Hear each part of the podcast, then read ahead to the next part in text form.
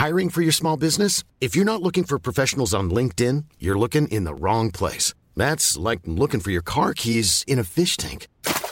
LinkedIn helps you hire professionals you can't find anywhere else, even those who aren't actively searching for a new job but might be open to the perfect role. In a given month, over 70% of LinkedIn users don't even visit other leading job sites. So start looking in the right place. With LinkedIn, you can hire professionals like a professional. Post your free job on linkedin.com slash people today.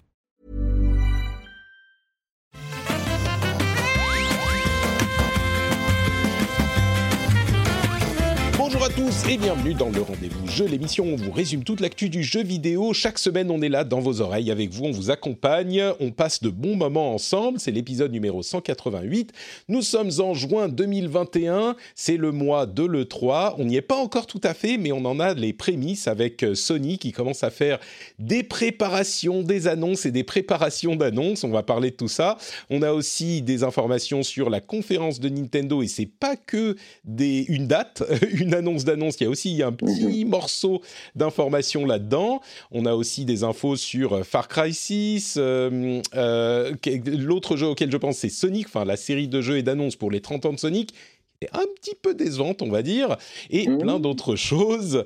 Euh, avant de se lancer, de, de, de présenter ou de représenter mon invité, que je suis heureux de réaccueillir, je vais quand même remercier les auditeurs qui choisissent de soutenir l'émission par Patreon, spécifiquement Frédéric Poitier, David Benzis, Fab M, David Da Silva, Tina et notre nouveau producteur Claude Girel, qu'on remercie très chaleureusement avec euh, une petite poignée de main supplémentaire, en plus des bises qu'on fait évidemment à tous nos patriotes qu'on aime d'amour. Donc merci à vous tous et à Claude en particulier. Et donc je disais, je suis heureux de réaccueillir euh, notre invité, puisque ça fait bien longtemps qu'il n'a pas été dans l'émission, et en même temps c'est un petit peu, comment dire, c'est un petit peu euh, doux amer, c'est, c'est... Je suis content qu'il soit dans l'émission, mais malheureusement il n'est pas super heureux de la raison pour laquelle il est de retour dans l'émission. C'est Epion, alias euh, Loïc Rallet, qui a été euh, de nombreuses reprises dans le rendez-vous jeu, mais qui était parti pour chez Bungie il y a environ un an et demi, deux ans, et donc évidemment, euh, bah, euh, question d'éthique, t'étais plus vraiment dans l'émission, mais maintenant, bah, qu'est-ce qui s'est passé? Tu peux nous, le raconter pour les auditeurs qui n'ont pas suivi? Ouais, tout à fait. Bah, c'est très simple. En fait, j'ai rejoint Bungie à la fin de l'année 2019. Euh, tout passait bien. J'étais en, j'étais en, j'étais en télétravail. Je bossais chez moi et bon après le télétravail, le télétravail, bon forcément c'est imposé après de base hein, avec le, le, Covid, mais de base j'étais en, j'étais en télétravail. Et euh, ça se passait bien, j'étais content. Et euh, à un moment, en fait, ils ont, ils ont ouvert des. il y avait le projet d'ouvrir un, quartier général en, en Europe. Euh, et euh, à terre, au, début, le, le quartier général, ils en parlaient, mais voilà, c'était pour qu'on ait des, des, locaux quelque part, et parce que la boîte grossit, elle est internationale, machin, etc. Et sauf qu'au bout d'un moment, en fait, il est devenu question que euh, déménager à Amsterdam, où euh, Mm. ouvrir ce quartier général, en fait, euh, devenait, enfin, allait devenir une obligation. Au début, on pensait que ça serait, ça serait négociable pour, pour certains cas, et in fine, non, c'était pas négociable. Il fallait que tout le monde y aille là-bas, principalement pour des raisons, des raisons contractuelles, en fait. Parce que là, euh, pendant un an Du et coup, demi, moi, j'étais t'avais- a- Ouais. Pas le choix, tu devais euh, soit aller à Amsterdam, euh, soit quitter la boîte, et t'as choisi de pas aller. Ben, c'était un peu ça, ouais. Mm. Tout à fait. C'était complètement ça, pour, faire, pour la faire courte.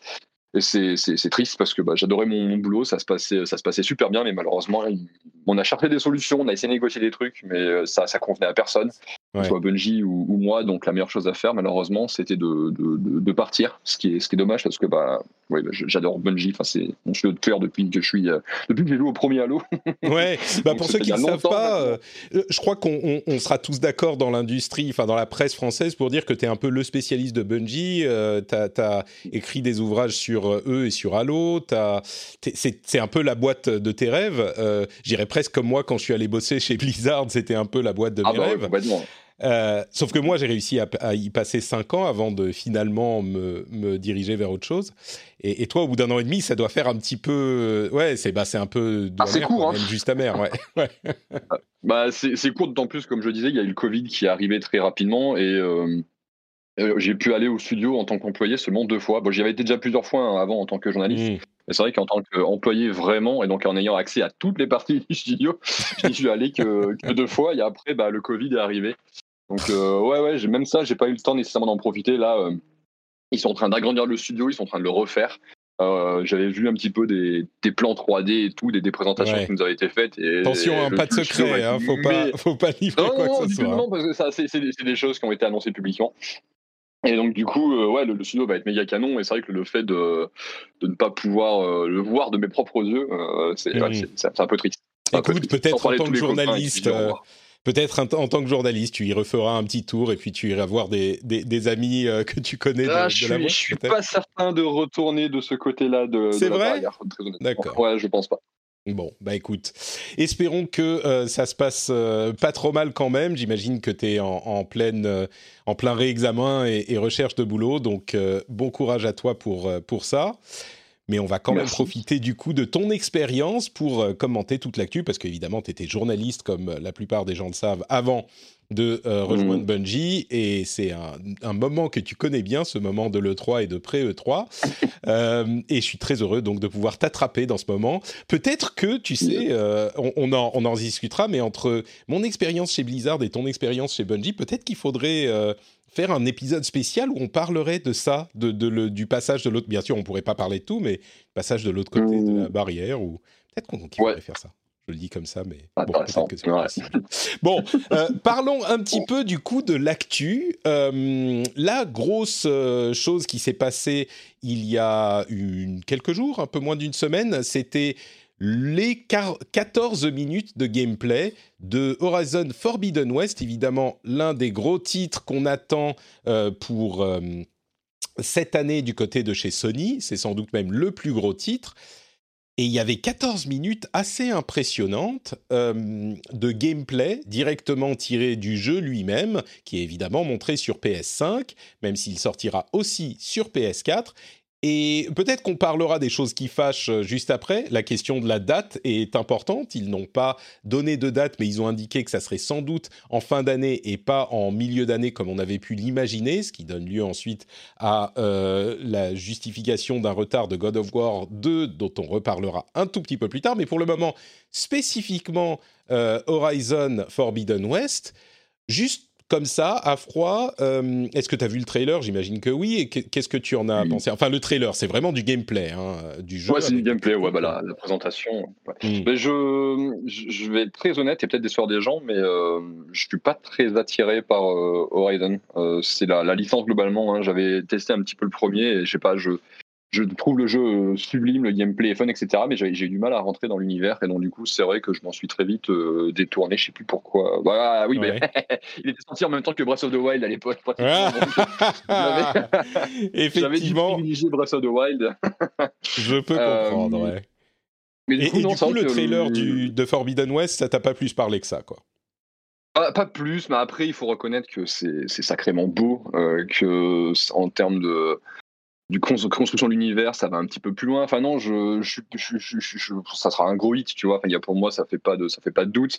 Je me rappelle à l'époque, c'est la, première présentation du premier Horizon, du coup, où on avait déjà eu, des, des, des gens un peu en mode, un peu, un peu, un peu en mode langue de pute, hein, je vais le dire clairement, euh, qui, euh, qui avait un petit peu traché la, la première présentation parce que euh, Guerilla à l'époque se coltinait cette réputation à cause de la légendaire euh, présentation Pipo de l'E3 2004 si je me rappelle bien de Killzone 2 qui était euh, un, historiquement un des plus gros bullshit qu'on ait pu voir sur un, sur un E3 enfin, je sais qu'il y avait beaucoup de gens qui ont en tête une présentation comme Watch Dog par exemple de l'E3 2013 mais de Killzone 2 c'est de l'E3 2004 c'était pire. Et donc du coup c'est vrai pour ceux qui pour ceux qui de pour ceux qui s'en souviennent pas, c'était effectivement ces présentations où ils font une présentation des images du jeu entre guillemets en target et ils disent c'est à ça qu'on veut que le jeu ressemble et celle de Killzone 2 c'était assez terrible parce que il ressemblait à un truc incroyable à l'époque pour la PlayStation 3 et au final le jeu ne ressemblait pas du tout à ça Et, effectivement, du coup, quand ils ont montré Horizon euh, le premier, Zero Dawn,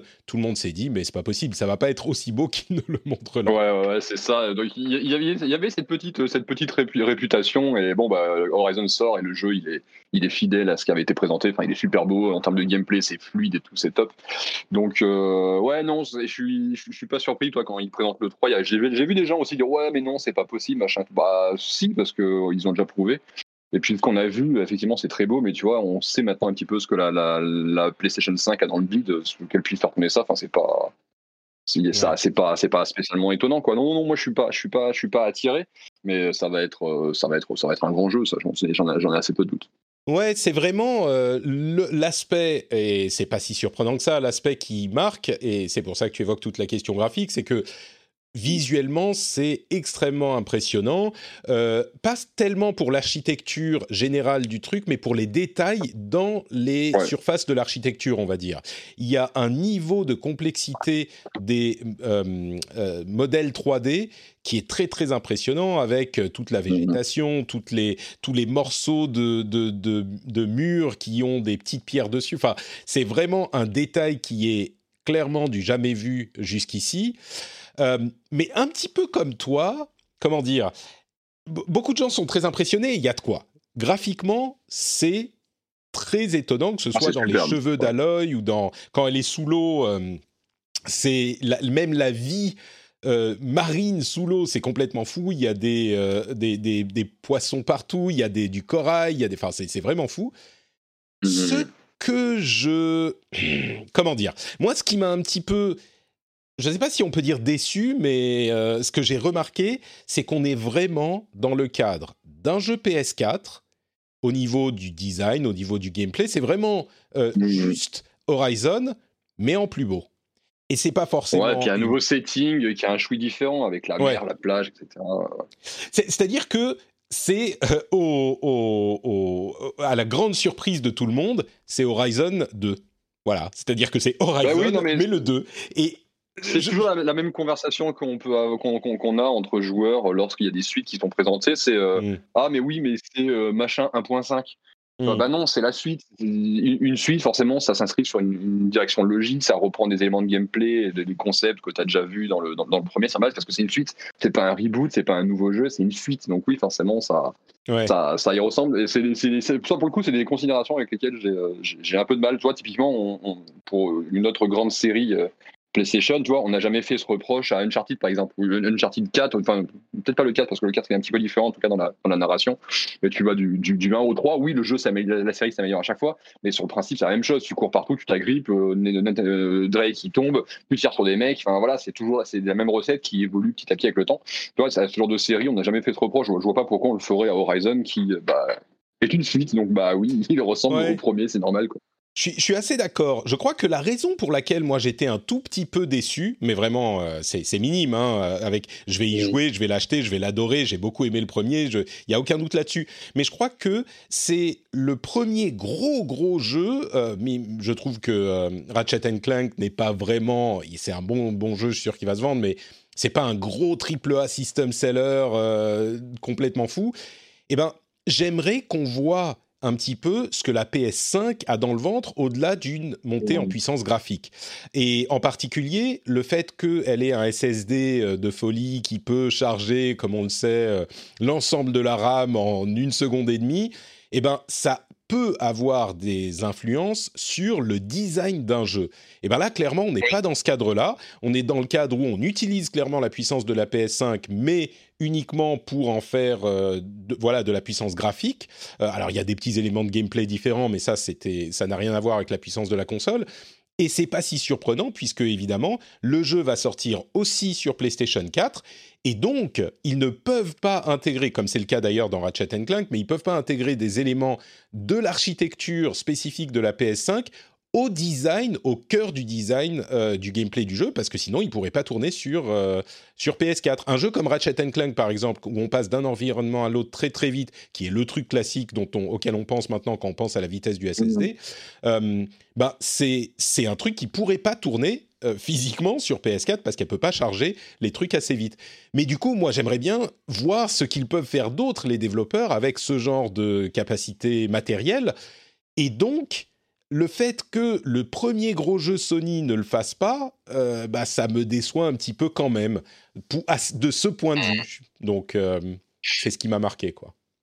Bah, bah, je pense qu'ils sont dans une position qui est. Qui, c'est pas que c'est compliqué, mais on est là, ça fait quoi? Ça fait 7-8 mois que les nouvelles consoles sont, sont sorties.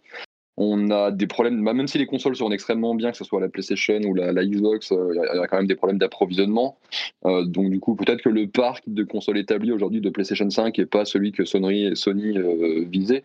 Et à côté de ça, tu as quoi? Tu as 150 millions, 160 millions de PlayStation 4 110. 110 c'est difficile. Ce qui est déjà 110, pas mal. Ah ouais, j'exagère un petit peu, j'exagère complètement. Qui effectivement est, est, est, ma mais c'est pour eux, j'imagine que sur un développement comme, comme un Horizon, c'est quand même difficile de cracher sur un tel une telle base de joueurs. Quoi. Les, 100, les 100 millions vont pas l'acheter, tu vois, mais ils peuvent facilement en écouler 10-15 euh, millions sur PlayStation 4. Ah bah, bien sûr, oui. Mais, mais effectivement, bah, ça nous... Hein. Cette réflexion qui est tout à fait, tout à fait juste euh, nous amène à la question suivante euh, qui est dans mon, dans mon programme, qui est l'autre gros jeu euh, qu'on attendait pour 2021 et qui malheureusement a été repoussé à 2022, et je pense que beaucoup de gens seront déçus euh, de l'apprendre, c'est évidemment, on pense à King of Fighters 15, euh, qui... Oui, non, je plaisante, c'est pas King of Fighters. Mais moi, ça, ça me déçoit qu'il soit, qu'il soit, qu'il soit repoussé à 2022, King of Fighters. Non, God of War. God of War est repoussé à 2022, ce qui ne surprend pas grand monde, clairement, même si moi, je l'avais euh, prophétisé il y a plus de trois mois sur euh, YouTube. Certaines mauvaises langues m'ont dit, mais tout le monde le savait. C'est faux. À l'époque, tout le monde ne le savait pas. Mais bon, bref, oui, on pouvait s'en douter, je suis mmh. d'accord. Euh, par contre, encore plus important que ça, c'est le fait que God of War et a priori Gran Turismo 7 tourneront aussi sur PS4 en plus de la PS5. Et ça, c'était pas on n'était pas, on n'en était pas convaincu. Euh, c'était pas garanti. En tout cas, il ne l'avait pas dit. Et je crois que euh, cette idée que c'est dû à des ventes limitées de la PlayStation 5 est pas tout à fait juste. Parce que d'une part, ils vendent beaucoup de PlayStation 5, ils n'arrivent pas à en fabriquer mmh. assez pour satisfaire la demande, mais ils en ont plus vendu que de PlayStation 4 dans la même période, ce qui était déjà un record. Donc oui, ils auraient pu en vendre plus, mais c'est pas qu'ils auraient pu en vendre dix fois plus. Ils en auraient vendu, imaginons qu'ils en aient vendu le double, ce qui, ce qui est totalement impossible. S'ils en avaient vendu le double, ils auraient quand même sorti ces jeux-là sur PS4, je pense, parce qu'il y a ces 110 millions de PS4 qui sont encore dans la nature. Et donc, les critiques, ou en tout cas les constatations que je faisais à propos de Microsoft et de la problématique mhm. des jeux qui sortent sur, euh, sur euh, Xbox Series X et sur Xbox One en même temps, et qui font qu'on ne peut pas vraiment tirer parti du nouveau hardware, même s'il y a moins de différence entre la série X et la One qu'il n'y en a entre la PS5 et la PS4, eh ben ça, mmh c'est pas que ça tient le, jeu en arrière, mais c'est un peu dommage qu'on ne puisse pas exploiter la nouvelle console autant que possible, d'autant plus avec la PS5 qui a des trucs intéressants, enfin qui pourraient être intéressants si les développeurs avaient l'occasion d'en tirer parti. Et là, c'est pas qu'ils vont pas le faire, c'est juste que clairement, euh, bah, on va devoir attendre, je sais pas, 2023 pour voir des jeux qui vont potentiellement en tirer parti, parce que bah, Horizon Zero Dawn, enfin Horizon Forbidden West, on le savait, mais là, ça sera le cas aussi pour God of War, qui est le prochain gros gros jeu. Et je trouve ça euh, bah, un petit peu dommage parce que nos, PS5, elles sont utilisées, mais pas aussi bien qu'elles le pourraient, je crains. Ça viendra, hein, ça viendra euh, un an plus tard mmh, peut-être, mais c'est dommage en tant que possesseur de PS5, je trouve ça dommage. je suis sûr qu'il y a beaucoup de gens qui sont, qui sont encore sur PS4 et qui n'ont peut-être pas réussi à avoir de PS5 ou qui peuvent pas s'en payer une. Et je suis sûr qu'eux, ils sont très contents que ces jeux-là arrivent sur PS4, on va dire. Ah, je pense. Mm. Non, mais après, euh, c'est ce que tu disais, toi, tu parlais de, de Xbox. Après, j'aime bien y voir aussi un geste pro-consommateur entre entre guillemets. Enfin, il n'y a pas que ça, évidemment, hein, qui pense euh, à la base de console déjà établie, qui est, plus importante que la base euh, de console de nouvelle génération. Mais euh, il y a un côté qui est cool pour le joueur, quoi, parce qu'effectivement, tout le monde n'a pas l'envie ni les moyens de s'acheter une PlayStation 5 ou une Xbox Series, et donc du coup, pouvoir continuer de, d'alimenter ta console en nouveaux jeux. au-delà du ce qui est habituellement le, cycle de, le cycle de vie d'une, console parce que là ça fait quoi? Ça fait 8 euh, ans qu'elles sont sorties, mine de rien, la, la, Xbox mm. et la, Xbox One et la PlayStation 4, honnêtement, pouvoir continuer d'avoir des jeux dessus, tu vois, des jeux récents, enfin, je trouve ça, je, trouve, vraiment cool. Et de toute façon, ça, tu vois, typiquement, euh, PlayStation, je sais pas quelle est, quelle est, clairement leur position là-dessus, mais toi, Xbox avait clairement dit que, euh, eux voulaient, voulaient un petit peu abolir le système de, génération où euh, lorsqu'une nouvelle génération qui arrive, bah, tu mets au placard euh, tes, tes, vieilles manettes, ta console, tes jeux, machin, etc. Et que du coup, il fallait, il fallait, il fallait tout racheter. Et que du coup, voilà, eux, ils étaient plus dans une logique où on limite un petit peu ce, ces, ces transitions, on les fait de manière beaucoup plus souple. Et tu peux continuer d'utiliser tes manettes Xbox sur ta Xbox, enfin Xbox One sur ta Xbox Series. Tu peux continuer d'avoir des jeux qui sortent sur les deux machines, etc. Et honnêtement, j'aime beaucoup cette, cette position. Je sais pas si elle est aussi tranchée chez PlayStation parce que typiquement, euh, je peux pas utiliser mes manettes PlayStation 4 sur ma manette PlayStation, enfin sur ma, PlayStation 5.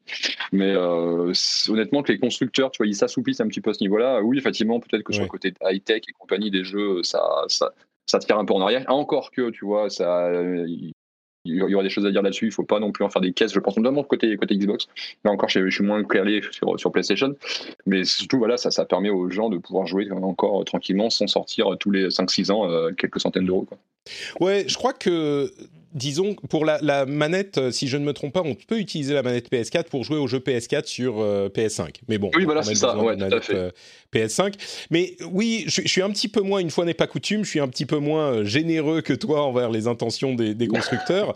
euh, je crois que pour, la, euh, pour Microsoft, bah, la raison est simplement qu'ils étaient challenger et donc euh, ils voulaient pas trop réduire leur parc de consoles en changeant de génération, alors qu'ils étaient déjà un petit peu en retard sur la génération précédente. Mhm. Et dans le cas de Sony, c'est pas non plus pour faire plaisir aux consommateurs, c'est ah parce qu'ils que bah, ils savent qu'ils vont en vendre beaucoup plus si le jeu est sur les deux consoles.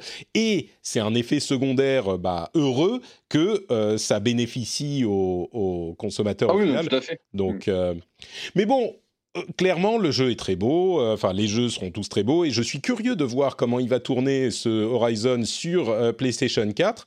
Parce que vu comme il est beau sur PS5, j'imagine que ça sera la même chose, mais en moins détaillé, en moins complexe au niveau 3D. Mais ça risque d'être très très beau aussi. Donc bon, à voir dans. Le plus dont il faudra se méfier, c'est le, le portage euh, à l'arrache, qui est, qui est sous-traité par un studio qui a pratiquement aucune direction.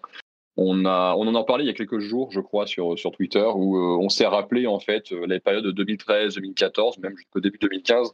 On a beaucoup de AAA qui sortaient sur PlayStation 4 et Xbox One, mais qui avaient aussi des versions PlayStation 3, Xbox 360 et des portages qui souvent étaient, étaient abominables. Ouais. C'est quelques que... souvenirs de testeurs chez, chez Jeux.com, tu vois. Je, mentionnais à l'époque, c'était l'ombre du Mordor sur, euh, sur, euh, ah sur PlayStation 3 et Xbox 360 qui était euh, un, véritable, un véritable scandale. Mais Forza Horizon 2 aussi était, était, était, vraiment, vraiment scandaleux. Il y avait le NBA 2K de l'époque aussi, qui sur console d'ancienne génération était, était vraiment pas Jojo. Enfin voilà, il faut, il faut espérer que. Bah, après, bon, c'est Sony, donc j'ai quand même confiance. C'est ça. Euh, pour, pour, les jeux première partie, d'une part, euh, c'est sans doute un truc auquel ils vont faire très attention. Et d'autre part, je crois qu'il y a aussi le fait que l'architecture des consoles est beaucoup plus proche, en particulier du côté de PlayStation. Euh, mais d'une manière générale, l'architecture est vraiment très proche. On est assez comparable à ce qu'on peut avoir sur PC. Donc je crois que ce genre de choses est plus facile à faire correctement. Et, puis en plus, le fait mm-hmm. que c'est Sony, ils laisseront pas un, Horizon Forbidden West euh, euh, mal fagoté euh, sortir sur PS4, je pense. Mais bon, à voir. Ah, c'est tout mal qu'on peut leur souhaiter. Exactement. On verra, on verra. ce que ça donne, donc, ça sera, ils l'ont confirmé, pour la fin de l'année, même s'il n'y avait pas de date dans la présentation. Ils ont confirmé ensuite que ça sera en fin d'année et pas au milieu de l'année, comme on l'imaginait quand mm. God of War devait sortir aussi en 2021.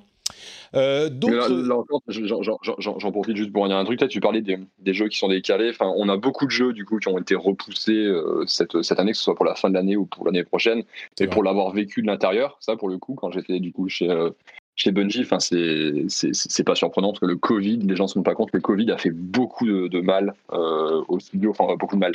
Ça, ça a beaucoup retardé euh, les, les, les, travaux parce qu'on se retrouve avec des studios partout à travers le monde qui se retrouvent euh, pour la, la, la, majeure partie d'entre eux à, à, bosser en télétravail et bah, dans le cas de Bungie, ça s'est très bien passé. Enfin, honnêtement, le, le, boulot était, était, était, top. Mais bah, bah, c'est des nouvelles façons de travailler qu'il faut apprendre. Et, ouais.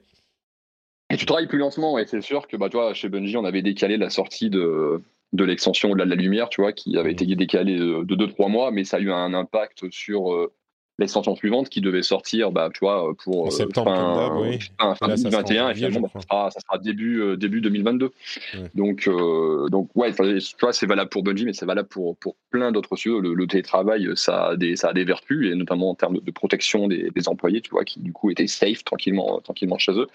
Mais oui, forcément, tu travailles plus lentement, et donc du coup, que des, des mastodontes comme euh, Horizon, comme euh, Gran Turismo ou comme, euh, ou comme euh, God of War, toi, qui sont décalés, King of c'est pas- Fighters c'est pas- 15. ouais, c'est pas surprenant. Mais surtout qu'en plus, tu, tu vois où ces jeux sont produits. Tu vois, euh, euh, God of War, il est, il le studio est basé en Californie. C'est un des États qui a le, qui a le plus mangé euh, côté, côté Covid. Euh, Gran Turismo, il est en grande partie développé au Japon. Et bon, on voit qu'au Japon, le Covid, c'est encore loin d'être une situation évidente. Oui, et puis en Donc, plus, pour voilà. eux, au Japon, C'est le, c'est normal. Le, le télétravail, c'était, on leur aurait dit euh, maintenant il faut travailler depuis sur la Lune, euh, ça aurait été pareil. Tu vois, ils sont tellement pas habitués à ce concept que. Ouais. Je me, je me demande ça. quand même, je pense qu'on n'aura jamais la réponse, mais je me demande quand même euh, à quel point le fait qu'ils ne puissent pas produire plus de PlayStation 5, comme je l'ai évoqué dans l'émission une ou deux fois déjà, le fait qu'ils ne puissent pas en produire plus, ça veut dire qu'ils se disent, bah, on n'a pas de besoin de sortir les grosses cartouches pour en vendre, parce Mhm. qu'elles partent toutes de toute façon.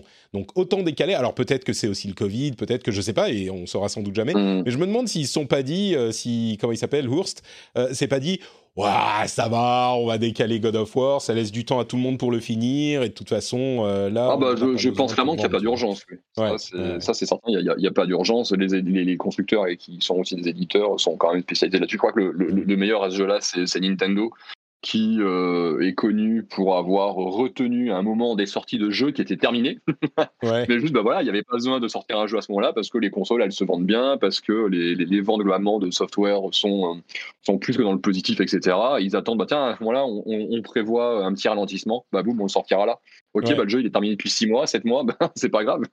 on a, on n'a pas besoin de le sortir. Ça, il y en a qui. voilà, Bah, c'est, quelque chose c'est une logique qui existe et qui, qui est appliquée ici, euh, ici et là, quoi. On va regarder, on va, on va parler de, Nintendo dans, dans quelques minutes. Euh, je vais quand même juste finir sur Sony, euh, juste avant de se lancer dans les autres sujets, peut-être parler des jeux auxquels euh, on a joué ces derniers temps aussi, pour dire d'une part que Ben Studios, l'un des autres studios de, de Sony, a annoncé qu'il travaillait sur une nouvelle IP, c'était ceux qui avaient sorti Days Gone, et je trouve ça pas mal parce que quand on a annoncé que Days Gone n'aurait pas de suite, il y a beaucoup de gens qui étaient déçus parce qu'ils avaient apprécié le jeu, qui était moyennement considéré par la critique et euh, moyennement euh, euh, successful, qui a connu un succès moyen au niveau des ventes, même s'il s'est bien vendu, c'était pas un énorme succès. Et donc le fait que Sony ait dit, bah on va le mettre au placard, c'était un petit peu décevant et je le comprends. Mais je me dis, le fait qu'ils se lancent dans une nouvelle IP avec tout ce qu'ils ont appris et toute l'expérience qu'ils ont acquis, c'est pas forcément une mauvaise chose. Euh, on se plaint souvent que les studios font trop de suites. Bah là, justement, c'est l'occasion de, de faire quelque chose de différent et de nouveau et de pas être. Bah, on le disait juste à l'instant. Horizon 2 et toutes les suites sont contraintes par ce qu'est le jeu précédent. Là, ils vont pas avoir de contraintes, ils vont peut-être faire des choses plus différentes, plus intéressantes, plus nouvelles. Donc je trouve que c'est une, une bonne nouvelle. Euh, et l'autre nouvelle des studios euh, de Sony, c'est que, comme on s'en doutait, la team Asobi, qui est le studio japonais rescapé de Japan Studios, qui a été un petit peu démantelé, eh ben c'est devenu un euh, vrai studio à part entière, alors que c'était une équipe un peu expérimentale à l'époque. Voilà, c'est devenu un des studios de euh, Sony, euh, je sais plus comment il s'appelle, Sony Studios. Euh, et Bon, c'est, ça reste, ça change pas énormément à la forme des choses. C'est vrai que les studios japonais, les Japan Studios, ont été vraiment réduits, mais il n'empêche, euh, Team Asobi, c'était ceux qui avaient fait des trucs vraiment intéressants. Et donc, je suis curieux de voir ce qu'ils vont faire à l'avenir. On imagine des nouveaux jeux Astro. Je veux pas que vous envoyiez des emails énervés. Je sais qu'il y avait des choses très intéressantes du côté des Japan Studios, en plus de ce que ce qu'a fait Team Asobi. Mais bon, on partirait, on pourrait parler de tout ça plus longuement un autre jour. Euh, donc voilà pour ça. Je, à moins que tu aies quelque chose à ajouter sur sur tout ça, on peut se avancer.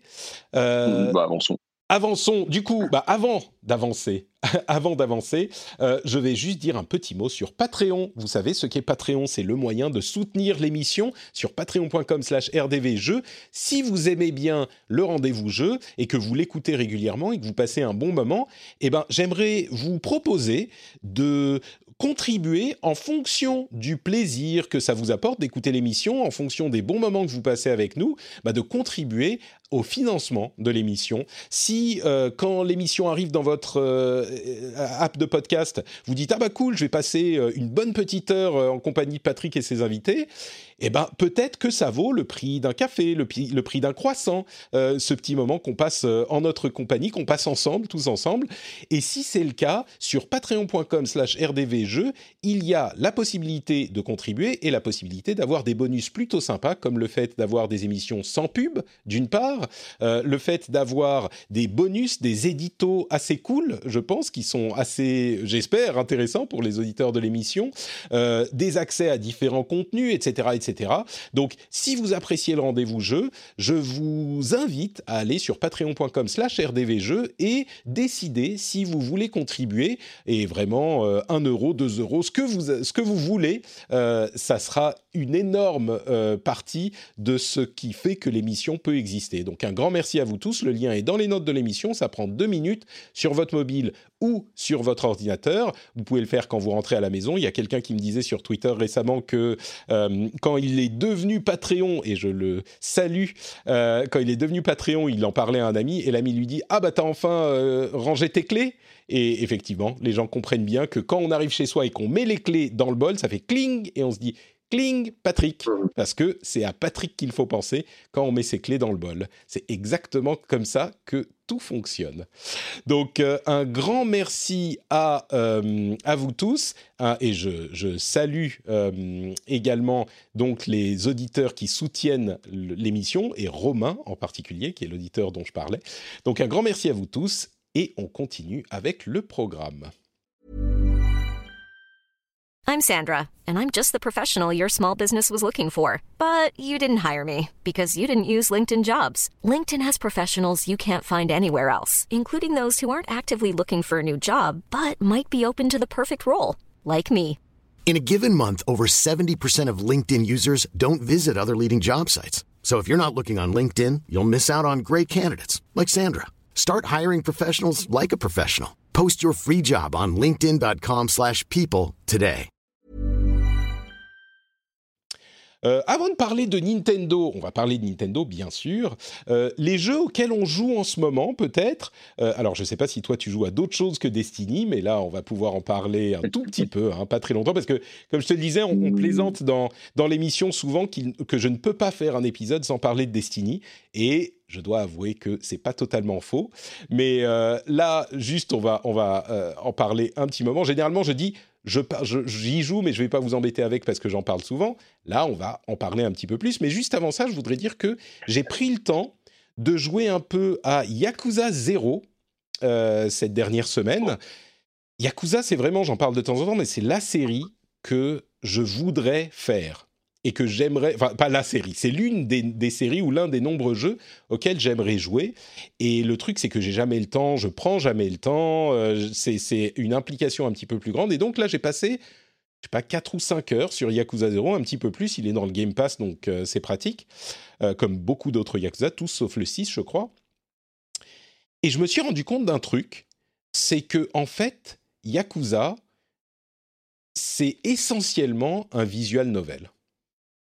Et je comprends pas pourquoi on ne me l'a jamais décrit comme ça, mais c'est vraiment il y a un énorme aspect. Je veux dire, on, rit souvent de euh, des cinématiques de euh, Kojima et de la durée de ces cinématiques, mais Yakuza, c'est, je ne vais pas dire que c'est pire, mais il y a vraiment une énorme partie. On est assis, on regarde ce qui se passe à l'écran. Il y a trois types de cinématiques différentes, et c'est très bien fait, très bien joué, l'histoire est intéressante, mais il faut vraiment savoir, au-delà des phases de combat qui sont presque anecdotiques, je dis presque, hein, pas complètement, il y a vraiment un énorme aspect visuel novel. Et c'est cool, mais il faut le savoir en y arrivant. Donc, euh, je sais pas, c'était une, description qui m'a frappé en y jouant un petit peu cette dernière semaine, et je voulais vous partager cette euh, réalisation. Euh, donc voilà pour Yakuza Zero, c'est cool ceci dit, je vais, je vais essayer de continuer, mais c'est vrai que s'engager 30 euh, heures sur un des 6 épisodes du jeu ou 7, c'est un peu long, mais... Euh, euh, Mais t'as déjà joué à, au Yakuza, toi, ou c'est pas trop ton truc Jamais, ça fait, ça fait partie des jeux qui sont sur ma, ma, ma to-do list depuis euh, des années. Je crois même en avoir euh, acheté un ou deux euh, sur PlayStation 3 à l'époque et je les ai jamais fait. Donc voilà, c'est l'époque où acheté plein de jeux et je jouais. Ouais, mais c'était con, parce qu'à l'époque j'étais étudiant en plus, tu vois. Donc c'était une époque, t'as moins d'argent quand même, tu peux pas la balancer. tu peux pas balancer ça par les fenêtres, mais pourtant. mais non, jamais fait, mais j'ai plein de potes qui sont des très. Enfin, j'ai des, potes qui sont des fans hardcore de, de, Yakuza. Je pense à mon copain Romain Mahu de chez, de chez Gameblog, qui est un, gros fan de Yakuza et qui m'en parle depuis des, des, années. Pour lui, c'est vraiment son, son, saint Graal et euh, j'ai jamais, euh, j'ai jamais, jamais eu le temps. Là, c'est vrai que maintenant, le fait qu'ils sont dans le Game Pass, euh, ça me motive parce que j'ai un endroit où ils sont tous réunis, tu vois, je vais pas être obligé d'aller les, les, les, réacheter à gauche et à droite en démat, en physique, sur PlayStation 3, sur PlayStation 4, machin, etc. Là, ils sont tous réunis sur une même, une même plateforme, ça me, ça m'arrange un peu. Donc écoute, peut-être que je m'y lancerai, mais là, tu vois ce que tu viens de me dire sur le côté euh, visual novel, je le sais, hein, que c'est bavard, etc., mais je, je m'étais, je m'étais jamais j'avais, je, je, pensais pas que ça pouvait être aussi euh, débordant, on va dire, sur le ah reste, le reste du jeu. Et euh, le truc, c'est que moi, tu sais, je suis devenu papa l'année dernière. Mhm. et euh, je découvre du coup la vie de gamer papa depuis, euh, depuis un, an, on va dire maintenant. Et j'ai, moins, j'ai, clairement moins le temps. Et c'est vrai que lorsque je suis sur un jeu, j'aime que du coup, on aille un petit peu vite au, au cœur du sujet.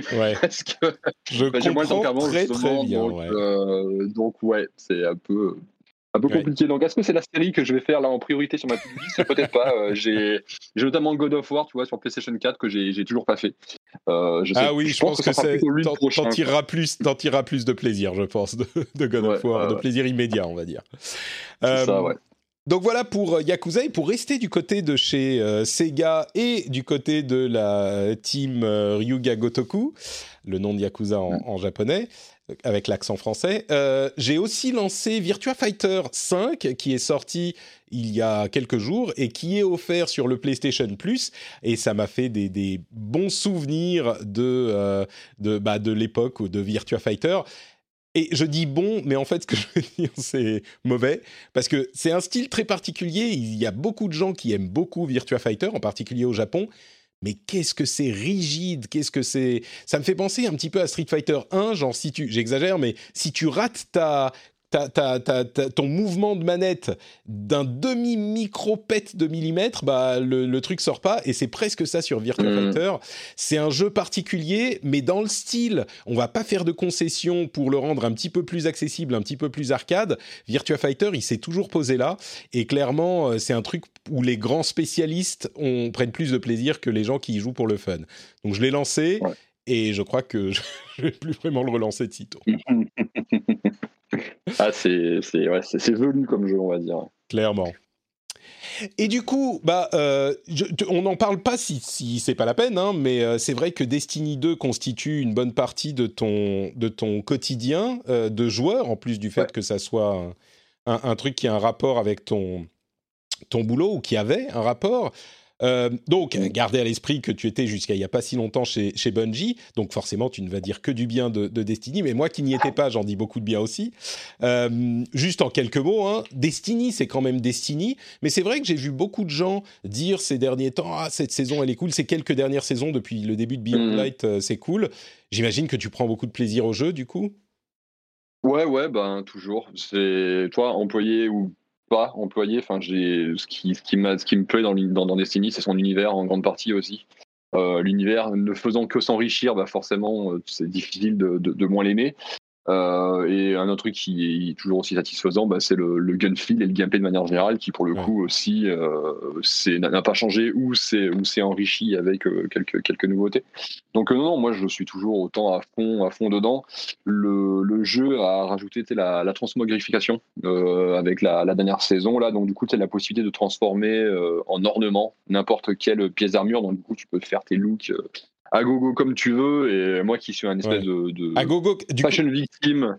Ouais, du coup, je te, je te ressors la controverse du sujet. À gogo comme tu veux, si tu payes, hein, sinon ça prend du temps de d'activer des. Oui, oui, oui, sinon tu, dois, fermer. Alors moi, je vais, je, vais, je vais, je vais, je vais être très honnête. Je n'ai pratiquement pas fermé. Je suis, euh, je suis passé à la carte, j'ai utilisé ma carte bleue pratiquement tout de suite, euh, parce que j'avais pas envie de fermer pour ça et que euh, mettre quelques quelques euros dans un jeu sur lequel je passe autant de temps. Enfin, c'est vrai pour des mais c'est vrai comme pour, plein d'autres. Hein. Il y a plein d'autres jeux sur lesquels je fais ça. Quand c'est des jeux auxquels je joue depuis des années, honnêtement, remettre quelques, quelques billets de temps en temps, ça me, ça me dérange pas. Donc, euh, très clairement, j'ai passé, euh, ouais, j'ai passé quelques dizaines d'euros dans la 30 000 qualifications depuis qu'elle est, depuis qu'elle est arrivée. Mais c'est vrai que non, ça, tu vois, c'est là, euh, avant qu'on lance le podcast, tu vois, j'étais justement en train de, de, voir si je pouvais me créer un, nouveau look et j'ai fait ça aussi toute la nuit. Enfin, bref, c'est débile. Je, mais non, non, je, je, me trompe ou tu t'es fait un build Sunshot avec le. Ah merde, comment il s'appelle? J'ai cru voir le Sunshot dans ta dernière vidéo. Oui, oui, tout à fait. Sunshot avec, Sunshot avec le dernier exotique. Le Firefly. ouais. Ouais, ouais, parce qu'il y a, y, a, y a un combo avec, puis même tu utilises de ça un, un des modes dans l'artefact là qui fait que tout est tes, euh, tes, tes perks, genre Luciole, réaction en chaîne, etc. Non, c'est pas Luciole, c'est euh, font, plus d'explosions. Enfin, font des, Exactement. je, je, me souviens plus du nom, mais c'est celui qui est tout en bas euh, à droite. Euh, ouais, j'ai. Et là, tu vois, on a perdu absolument la moitié oui, de, de des, auditeurs. Je suis désolé, je vais arrêter tout de suite. non, non, mais c'est moi qui t'ai posé la question. C'est moi qui t'ai posé la question. Mais c'est marrant parce que c'est exactement le genre de jeu. Tu vois, c'est pareil si tu te mets à parler de WoW ou de Final Fantasy XIV ou de Hearthstone. Ou c'est le genre de, de mise à jour qui, quand t'es à fond dedans, est hyper importante. Et quand tu fais pas partie des gens qui sont euh, à fond dans le jeu sur le moment, bah tu comprends juste rien et ça te parle pas quoi. Absolument rien. Du coup, je vais, je vais arrêter là. Mais oui, non, du coup, j'arrive toujours à trouver moi une nouvelle façon de, m'amuser sur ce genre de sur de jeu. Donc du coup, euh, j'ai pas. Ouais. J'ai quand même ouais, je joue beaucoup à, Destiny, mais j'ai aussi pas mal ressorti euh, Forza Horizon 4 ces, ces, derniers temps. Là encore, parce que bah, je, vis dans un je vis dans un deux pièces. En fait, on, a aménagé dans cet appartement. C'était quoi? C'était en 2018, peu importe. À ce moment-là, il n'était pas question d'avoir un, un, un, bébé. Puis finalement, on a eu un bébé. et euh, on est dans un deux pièces avec une, télé énorme et c'est vrai qu'avoir un FPS qui tourne en fond quand t'as le bébé dans la pièce, c'est pas ouf quand même.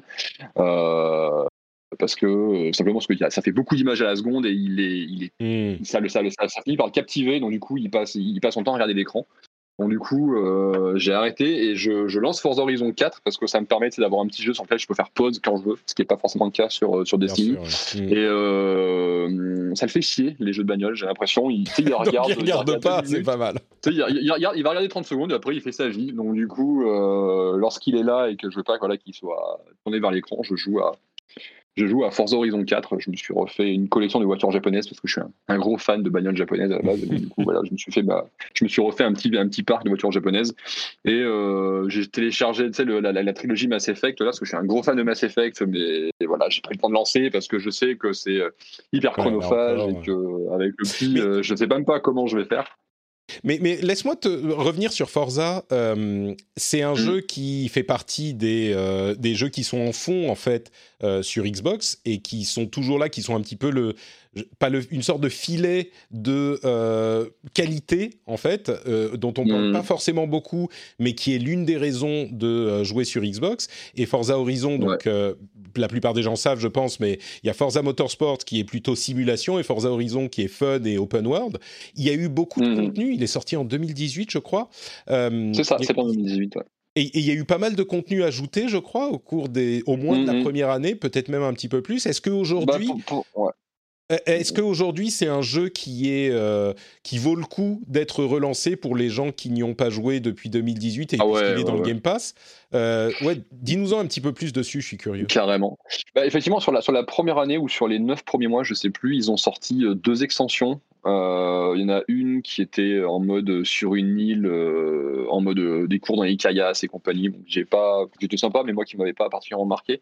ils ont fait un deuxième, une deuxième extension pour le thème des Lego qui avait été présenté à l'E3 2019, si je me rappelle bien, mhm. euh, et que j'ai pas particulièrement aimé non plus, alors que de base, derrière Lego, ça me faisait, ça me faisait marrer. Je crois que en fait, j'étais beaucoup trop nostalgique de l'extension euh, Hot Wheels qui était sortie sur France Horizon 3, qui mhm. pour le coup était dinguissime et que j'avais, euh, j'avais adoré malgré quelques a priori à la base. donc du coup, non, sur les extensions, les extensions ont rajouté des trucs et c'est sympa, mais le, moi pour le coup j'ai pas été trop trop client ce qui, ce qui est cool c'est que toutes les semaines en fait as, comme Destiny c'est Destiny t'as un reset le, mardi là, bah, tu as un reset le, jeudi, le jeudi soir où, en fait, donc, du coup, tu as, un cycle de saison. Donc, chaque semaine, c'est une saison différente. Donc, ça change, au, ça change au reset. Et chaque reset, tu en plus du changement de saison, et ben, du coup, tu as un nouveau, nouveau, nouvelle série de défis. Et euh, bah, parfois, dans ces défis, tu as l'occasion de gagner des voitures qui sont exclusives et que tu ne peux trouver que là. Que tu peux pas avoir dans le, magasin de voitures du, jeu. C'est où tu peux aller acheter des voitures en utilisant la monnaie que tu gagnes en faisant des courses. Mhm. Euh, là, c'est des voitures que tu peux trouver que ici ou éventuellement, y a ils ont un système de, de salle d'enchères où les joueurs en fait peuvent vendre leur, leur, leur, leur, voiture aux autres joueurs. Et tu vas souvent, ces voitures exclusives, tu vas souvent les retrouver ici pour des sommes qui sont très souvent aberrantes. Donc, euh, Quand tu dis des sommes, on, parle, de monnaie en jeu, hein, c'est pas de l'argent réel. Oui, de monnaie, de monnaie, de monnaie oui, non, bien sûr, de, monnaie, de monnaie in-game. Hein. Il n'y a pas de mm. système de microtransactions pour la voiture dans, dans Forza Horizon. Donc du coup, euh, non, non, non, ouais, c'est, c'est, cool. Honnêtement, toutes les, moi, tous les, tous les jeudis soirs, tu vois, je lance le jeu pour voir un petit peu, euh, pour voir un petit peu ce, qui, ce, qui, ce, qu'ils ont rajouté. Là, il y a, alors il y a très souvent, ça tourne, hein, parce qu'il y a très souvent des, des voitures, quand tu, des voitures exclusives qui reviennent. Mais je crois que c'était le mois dernier, ils ont rajouté une, une 208 rallye par exemple, euh, forcément, tous les Français, t'es en mode cocorico, trop bien, machin, euh, donc, du coup, euh, voilà. Mais non, mais c'est bien que ça. Après, il faut pas vous attendre à un jeu qui a du contenu hyper nouveau tous les, tous les mois, etc., qui se renouvelle en, permanence. Mais c'est des petites. Là, on est plutôt sur des petites updates, mais qui sont cool parce qu'effectivement, moi, tous les vendredis, enfin, tous les jeudis, du coup, je relance le jeu pour voir un petit peu ce qu'il y a de, s'il y a un truc cool à faire. Mais après, c'est un jeu. Après, c'est Forza Horizon, qui j'avais une conversation il y a pas longtemps avec Twitter, euh, sur Twitter, avec quelqu'un qui me disait oui, mais j'espère que le prochain, euh, ils vont rajouter euh, plus de vie, des interactions avec des PNJ, et puis la police, mm. et puis machin. Non, mais attends, mais c'est Forza Horizon en fait, c'est pas GTA, c'est pas Need for Speed. Forza Horizon, en fait, il joue pour simplement le car porn en fait. Tu viens, viens pour voir des magnifiques bagnoles évoluer dans des open world qui sont sublimissimes. Et c'est ça en fait. en fait, c'est un peu Top Gear le jeu, euh, Top Gear le jeu était un bon jeu parce que Top Gear a fait, a fait un jeu qui était assez, assez nul à chier. Euh, c'est vraiment ça en fait, tu, y vas pour voir de belles images quoi.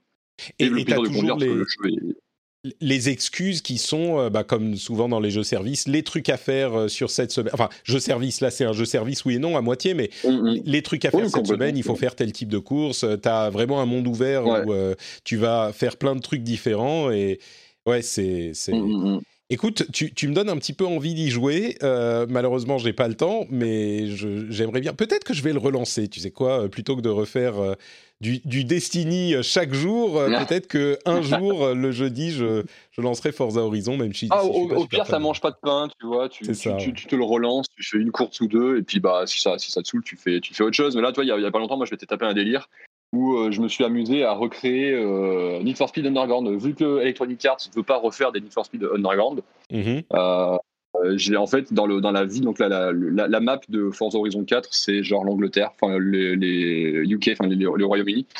Et donc du coup, il y a la grosse ville du jeu, c'est Édimbourg. Et donc du coup, je me suis parce que tu peux créer tes propres tracés, donc du coup, je me suis amusé à créer un tracé dans Édimbourg de nuit euh, avec euh, euh, certaines voitures seulement qui peuvent être utilisées, donc principalement des voitures japonaises et quelques trucs comme ça, et des tracés où c'est bah, ça a beaucoup de, de, coups de, de coups de frein à main à mettre et tu dérapes dans, dans, tous les sens en mode drift. vraiment, voilà, de, de, recréer, de recréer l'ambiance un petit peu Need for Speed Underground où je me suis même sur Spotify, je m'étais mis la, playlist de, Need for Speed Underground 1. Donc, du coup, bah, je faisais mes courses de nuit comme ça. Ah, les bons souvenirs. Les bons souvenirs. Quoi, tu, tu, tu peux, si tu peux créer des trucs, si tu veux créer tes, propres trucs. Quoi. une époque, je me créais des. Euh, c'était devenu un même à l'époque, je m'étais créé des, euh, des, des, sessions de rallye dans le jeu parce que tu as des voitures de rallye. Mais créer, tu veux dire que tu peux créer tes courses? J'ai, Ça, je sais pas. Ouais, c'est ça, ouais. D'accord. En fait, tu peux créer des events euh, spécifiques. Ouais.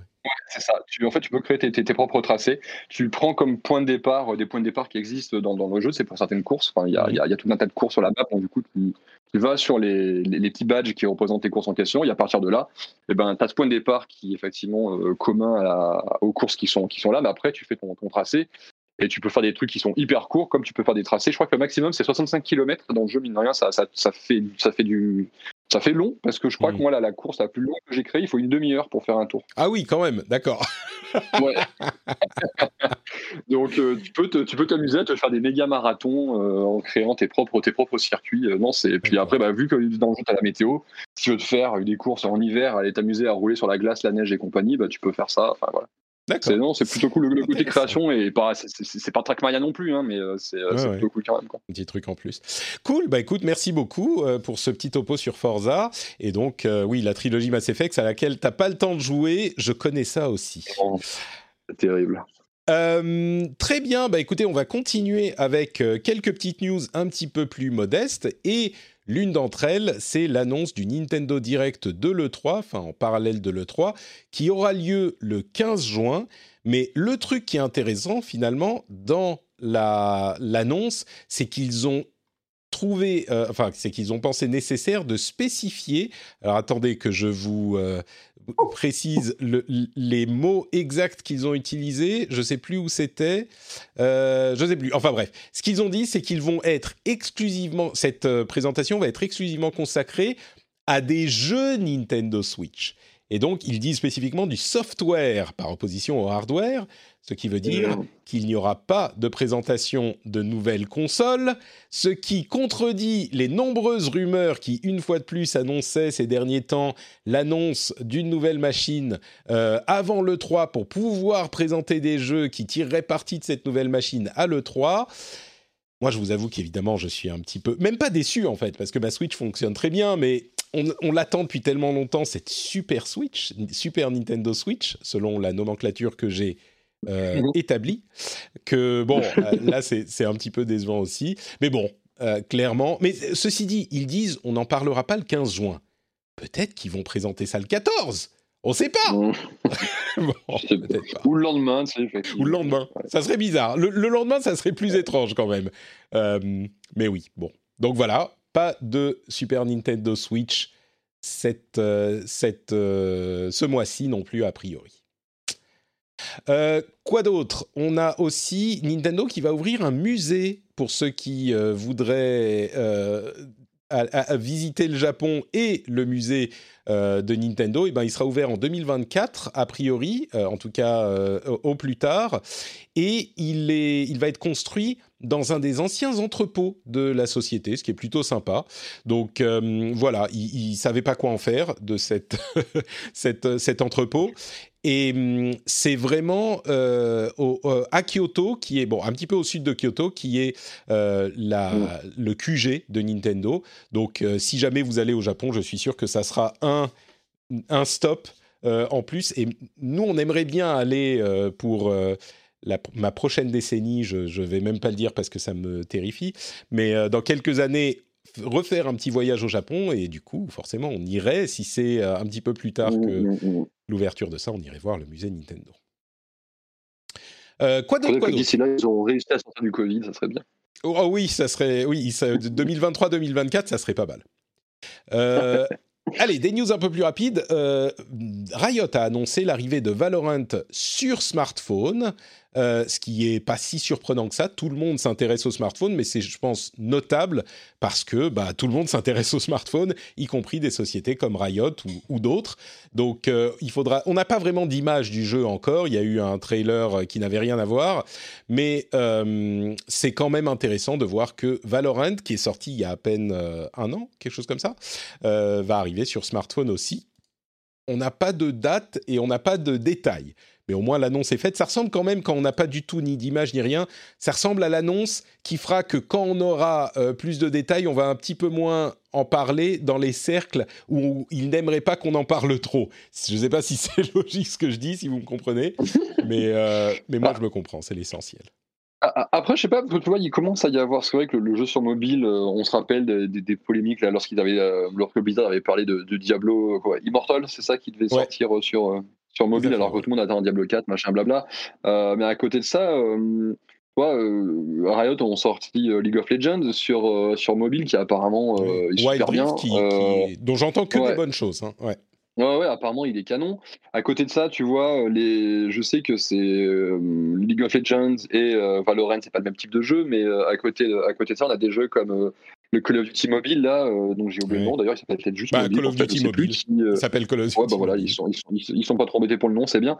Euh, qui, qui est un super jeu, honnêtement. J'en entends là aussi que, que du bien. Je pense à, mon ami Chrono chez, chez, chez Jeuxvideo.com qui était, en disait beaucoup de bien et qui jouait, qui jouait beaucoup. Qui apparemment, y a aussi un gros succès. Et il y a un point commun en fait entre tout ça, c'est que si je ne m'abuse, Riot est possédé en partie par Tencent, qui possède, aussi des parts chez, chez Activision. Euh, Tencent a participé au développement du Call of Duty mobile, donc du coup, il pourrait tout à fait euh, aider aussi Riot à sortir un jeu mobile euh, tout aussi canon que le, Call of Duty, le Call of Duty mobile. Donc honnêtement, c'est pas, moi, je, je, trouve ça plutôt cool. Ouais, je crois qu'on est en train d'arriver à une cohabitation pacifique euh, entre les différentes communautés. Il serait temps quand même. Euh, mais oui, je pense qu'on est, on est un petit peu en train d'arriver à ce stade où euh, on arrête les, les, comment dire, les guerres un petit peu ridicules de non, non, pas sur mobile, pas sur machin. On n'y est pas encore tout à fait quand il y a des, entre guillemets, des, développeurs de jeux traditionnels qui disent on va sortir des jeux sur mobile. C'est encore, ça grince encore un petit peu des dents. Mais j'ai l'impression que c'est en train de s'estomper un peu. Donc bon, on verra si les suivants valent le coup. Je pense qu'on est aussi arrivé à une époque où le, ce qui posait problème avec le jeu mobile, c'est qu'au-delà du côté oui, c'est pour les casus, machin, etc., c'est qu'aussi il y a plein de jeux qui ont tenté des arrivées sur, sur mobile et en termes de contrôle, c'était, la galère. Sauf que là, on arrive à une époque où il y a plein de gros jeux mine qui, sont, qui existent sur mobile et qui sont parfaitement jouables. Alors forcément, ça sera jamais euh, le confort d'un clavier souris ou d'une manette, mais euh, ça, fait, ça fait très largement le, le taf. Mm. Donc du coup, ça, ça participe peut-être aussi à une meilleure acceptation du, du, phénomène sans doute. C'est possible, ouais, effectivement. Et c'est marrant parce que ça rappelle l'époque où certains disaient que sur qu'avec une manette, bon, il y en a encore qui disent ça et je pense qu'il y en aura toujours, mais qui disent c'est clavier souris mm-hmm. ou rien. Et je peux le comprendre, c'est plus précis sur clavier souris, mais ça marche très bien sur manette aussi. Il y a plein de jeux auxquels on joue à la manette qui, qui, fonctionnent très bien. Et, euh, et bon, le, les contrôles à la comment dire à l'écran tactile c'est pas aussi précis, c'est pas aussi bien, mais c'est peut-être aussi une question d'habitude parce que si vous allez voir, je ne me souviens plus du nom de la plateforme, mais il y a des plateformes qui streament essentiellement des jeux mobiles, euh, souvent tournés sur le marché euh, chinois ou asiatique, et quand ils montrent souvent leur, la manière dont leurs doigts bougent, ils, jouent généralement sur des iPads pour avoir des écrans un peu plus grands ou des tablettes, mais quand on voit la manière dont ils bougent, clairement, on n'est pas dans le même univers que moi, hein, parce que moi, c'est euh, donc il y a peut-être une question d'habitude aussi. Bref, après ça, on a une nouvelle mise à jour de No Man's Sky dont je suis là encore, je crois, contractuellement obligé de parler parce que à chaque fois, je suis surpris que No Man's Sky, oula, j'ai le son dans les oreilles, pardon, euh, je suis surpris à quel point euh, Hello Games continue à développer No Man's Sky au-delà de ce qu'ils avaient promis et, et ça fait maintenant peut-être un an et demi que à chaque nouvelle mise à jour, je dis bon bah là c'est bon, ils vont fermer la page, ils vont tourner la page et ils ont ils sont complètement rattrapés de euh, des problèmes, je veux pas dire de la catastrophe, mais des problèmes qu'il y avait au lancement de No Man's Sky. Et pourtant ils continuent à en, ajouter plus. Je pense qu'ils vendent le jeu à chaque fois qu'ils sortent une mise à jour, sinon c'est c'est pas possible. Ou alors euh, c'est comment il s'appelle Sean Murray euh, est juste super sympa, il aime No Man's Sky, c'est son projet, il continue à travailler dessus. Mais euh, c'est impressionnant. Et là, c'est essentiellement une refonte euh, graphique, euh, mais c'est les mises à jour 3.5. Et bon, le jeu est complexe et pas facile à, lancer. On en parlait dans le Discord, et c'est vrai que c'est pas facile à appréhender quand on le lance maintenant, alors qu'il a des années derrière lui maintenant. Mais ça reste saluable et impressionnant qu'il continue à ajouter des mises à jour, je trouve. Non, c'est d'autant plus impressionnant que moi, ça m'avait marqué à l'époque, mais ils avaient subi ce, gros désaveu de la part de, de Shuei Yoshida, donc qui était à l'époque le patron des, studios, des studios Sony, qui, euh, qui est pourtant un monsieur ah, hyper affable, hyper sympa, hyper souriant, machin et tout, et qui là leur avait envoyé une pique à base ouais, le lancement c'était pas ouf quand même. ah ouais, ok, bon, très bien, c'était dur quoi quand même. Euh, et euh, tu dis, ouais, ça, c'est, quand même, ça part sur de, mauvaises bases quand même, quand tu vois ce qu'ils en ont fait. Enfin, je sais que de, de l'autre côté de, de l'industrie, tu sais, il y a, il y a, plein de conversations sur quel studio fait le meilleur suivi de jeu et qui machin, etc. Et pour le coup, le, nom de Bungie revenait souvent. Euh, moi, je suis arrivé fin 2019 et genre deux mois plus tard, le studio gagnait euh, au Game Award, tu vois, le, award du, euh, meilleur support communautaire, ou je sais plus exactement quel était le, titre. Mais, mais No Man's Sky était dans la discussion et l'année suivante, ils y étaient encore. Enfin, tu vois, ils sont là, quoi, et leur boulot est, reconnu et salué, que ce soit par l'industrie ou par les, par les gamers. Et je trouve que c'est une, une, vraie belle histoire. Ouais, et, je crois qu'il n'y a pas de microtransactions dans le jeu. C'est pour ça que je disais, ils doivent en vendre à chaque fois qu'ils sortent une mise à jour, mais je crois qu'il n'y a pas de microtransactions. C'est vraiment le jeu, tu l'achètes et tu as tout en plus. Donc c'est encore plus mhm. notable, je trouve, que pour d'autres euh, d'autres jeux, entre guillemets, services, quoi. Euh, donc voilà pour No Man's Sky. Euh, et enfin, une autre note, c'est le fait que euh, Dark Horse Comics se lance dans le jeu vidéo. Et c'est notable parce que c'est un géant du comics. Enfin, on va dire c'est le, les troisièmes, sauf si on compte Image qui compte aussi, mais à côté de DC et Marvel, on va dire Dark mm-hmm. Horse, ils sont à égalité peut-être en troisième, et ils ont des, des licences qui qu'on connaît peut-être pas super bien, mais dont je me dis ah ça pourrait faire des jeux vidéo sympas comme euh, Hellboy, Sin City, 300. Il y a aussi Umbrella Academy dont la série sur Netflix est excellente. Enfin il y en a plusieurs autres et c'est marrant parce qu'on se dit bon je me dis les, les, gens des comics, ils doivent quand même mieux comprendre les jeux vidéo que les gens de la tech qui ont essayé de s'y lancer aussi et qui sont parfois cassés les dents. Et donc, euh, ça, ça, donnera peut-être quelque chose d'intéressant. Ils vont faire des partenariats d'abord et ensuite ils vont développer leur propre jeu. Et c'est une, une initiative intéressante, je trouve. En oh, plus, je pense qu'ils ont pas mal de contacts dans le, dans le jeu vidéo parce que typiquement, c'est chez, eux que euh, Xbox fait, et 343 Industries et avant ça Bungie faisait publier les, les comics Halo. Euh, je pense que ah, les comics Halo ne sont pas les seuls euh, du genre qu'ils ont, qu'ils ont chez eux, donc ils ont pas mal de contacts, mine de rien, dans l'industrie, donc ça devrait leur faciliter les choses aussi. Ouais. C'est bah, d'ailleurs euh, c'est l'une des choses que note cet article de Gameblog auquel je me réfère. On a des comics sur Minecraft, The Witcher, Danganronpa, Far Cry, Dragon Age. Enfin bref, il y en a il y en a d'autres. J'en ah passe. Donc effectivement, il y a, y a, une certaine proximité avec le milieu du jeu vidéo. Ça pourrait être intéressant de voir ce qu'ils font. Euh, une note pour parler de Far Cry 6 aussi, dont la date a enfin été établie au 7 octobre, donc il sortira euh, cet automne. Et euh, il y a eu encore, comme souvent avec Ubisoft, cette controverse ou cette discussion sur est-ce que ces jeux sont politiques, est-ce que leurs jeux sont politiques, et Ubisoft qui dit nos jeux ne sont pas politiques, et ça a provoqué une levée de bouclier de, de, nombreux observateurs de l'industrie qui disent oh, ça va, c'est bon, euh, arrêtez de vous cacher derrière votre petit doigt. Vous faites des jeux sur euh, la guerre et euh, les, la, guérilla en Amérique du Sud, ou alors des trucs très Tom Clancy. Enfin, ils ont tous les jeux Tom Clancy et mmh. c'est pas du tout politique. Pour prendre le contre-pied, ils ont fini par dire oui, effectivement, nos jeux sont politiques, mais je sais pas, je, je sais que ça va pas être l'opinion la plus populaire, mais dans toutes ces discussions, j'ai toujours pas compris en quoi leurs jeux sont politiques. C'est-à-dire qu'il y a des, des, environnements, je fais un petit peu l'idiot, mais il y a des environnements qui sont très, bah, qui sont très guerriers, et donc forcément qu'il y a des thèmes politiques là-dedans. Euh, le Far Cry 6, c'est vraiment euh, la guérilla en Amérique du Sud. Ils se sont euh, entourés de gens qui ont vécu et qui connaissent l'histoire de ces contextes, et en particulier de Cuba. Donc évidemment qu'il y a ce genre de contexte, mais j'ai pas l'impression je me trompe peut-être, mais j'ai pas l'impression qu'ils fassent passer des messages politiques clairs dans leur jeu. Euh, on pensait à Far Cry 5 ou enfin. Au-delà de, euh, dans Far Cry 5 par exemple, on avait euh, toute cette communauté religieuse, armée, milice qui avait pris d'assaut une ville et un comté aux États-Unis. Et clairement, le message, c'était bah, les fanatiques religieux, c'est pas bien. Là, j'imagine que le message, ça va être bah, les dictateurs, c'est pas bien. Mais je, sais pas, j'ai l'impression que c'est plus dû. Je comprends pourquoi cette polémique existe, mais j'ai l'impression que c'est dû au fait qu'ils disent spécifiquement nos jeux ne sont pas politiques, et que donc en réponse on dit bah. Alors que s'ils disaient rien, personne n'irait dire ah vos jeux sont politiques.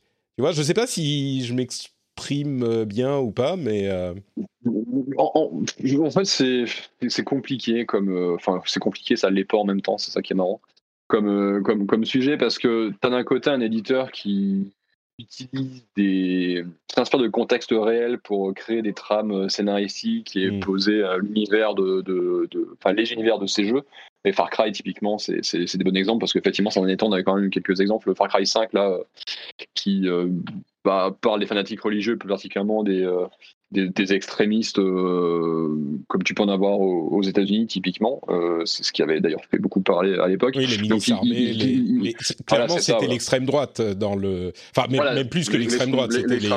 Ouais l'ultra l'ultra droite comme on les appelle on, l'appelle aujourd'hui euh, américaine et notamment bah, ces gens qui se sont illustrés en janvier dernier en attaquant un monument connu à Washington. Ouais on, le euh, mentionne dans le dans le la chatroom euh, mais mais le jeu est sorti bien avant ça tu vois. Alors peut-être que c'était genre pression ou mais j'ai l'impression vraiment que ces gens ah il y a un truc qui serait qu'ils cherchent des contextes qui seraient intéressants ludiquement dans le jeu vidéo et que leur mmh. intention n'est pas de, de, tu vois, de, de, faire passer un message politique euh, ouais, tout à fait. non, je, je, sais pas. Je, je, je, pense pas, je pense pas non plus.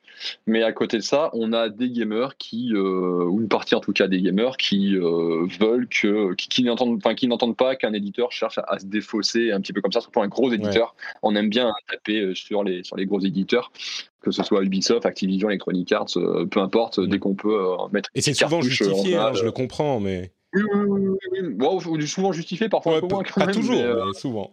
c'est vrai qu'on aime bien, on aime bien critiquer. Et là, en plus, c'est français, donc nous en France, on aime bien, en plus de ça, tacler, les Français, surtout quand ils sont gros. Euh, et donc du coup oui forcément et, euh, ça fait ça fait un nouvel angle d'attaque pour euh, pour les pour les attaquer ou en mode ouais mais vous y allez sans vouloir vraiment y aller assumer machin bref. donc du coup forcément ils répondent à ça mais pour moi ça a toujours été un enfin c'est mon point de vue après les, les, gens font ce qu'ils veulent mais c'est vrai que ça a toujours été mon, mon point de vue c'est que bah y a, oui non c'est pas c'est assez peu politique. Il n'y a, a, pas, il a pas de grande leçon à tirer de, de ces jeux-là parce que c'est pas ce qu'ils essaient de faire, quoi. Mmh. Euh, je pense que de toute manière, le public, qui, le, public vivait, euh, c'est pas nécessairement des choses qui, euh, qui intéressent. Et je dis pas, je dis pas ça en mode, euh, ils, ils, visent avec Far Cry, ils visent l'abruti. Je pense juste qu'il y a plein de gamers qui, effectivement, la politique réelle, euh, ce qui peut se passer à travers le monde, la géopolitique, etc. C'est pas nécessairement des choses qui les intéressent. Eux, ils veulent juste des jeux où euh, ben on va incarner, euh, je sais pas, un milicien qui part faire sa, sa, petite guérilla, ou justement, bah, à l'inverse, dans un truc comme, comme Ghost Recon, tu vois, être les protecteurs du monde libre et donc du coup aller massacrer du, du terrorisme, du machin à, gauche, à droite, parce que voilà, mmh. c'est tout ce qu'ils veulent. Et pour moi, c'est pas, c'est pas nécessairement, c'est pas nécessairement, pas nécessairement un problème. Si vous voulez des, des, jeux qui font de la politique et qui abordent assez sérieusement des thématiques un peu, un peu, un, peu, un, peu modernes et un peu actuelles, il y a plein d'autres jeux. Tu vois, tu vas jouer à un This War of Mine, tu vois, euh, bah, voilà. tu vois un jeu qui parle de la guerre.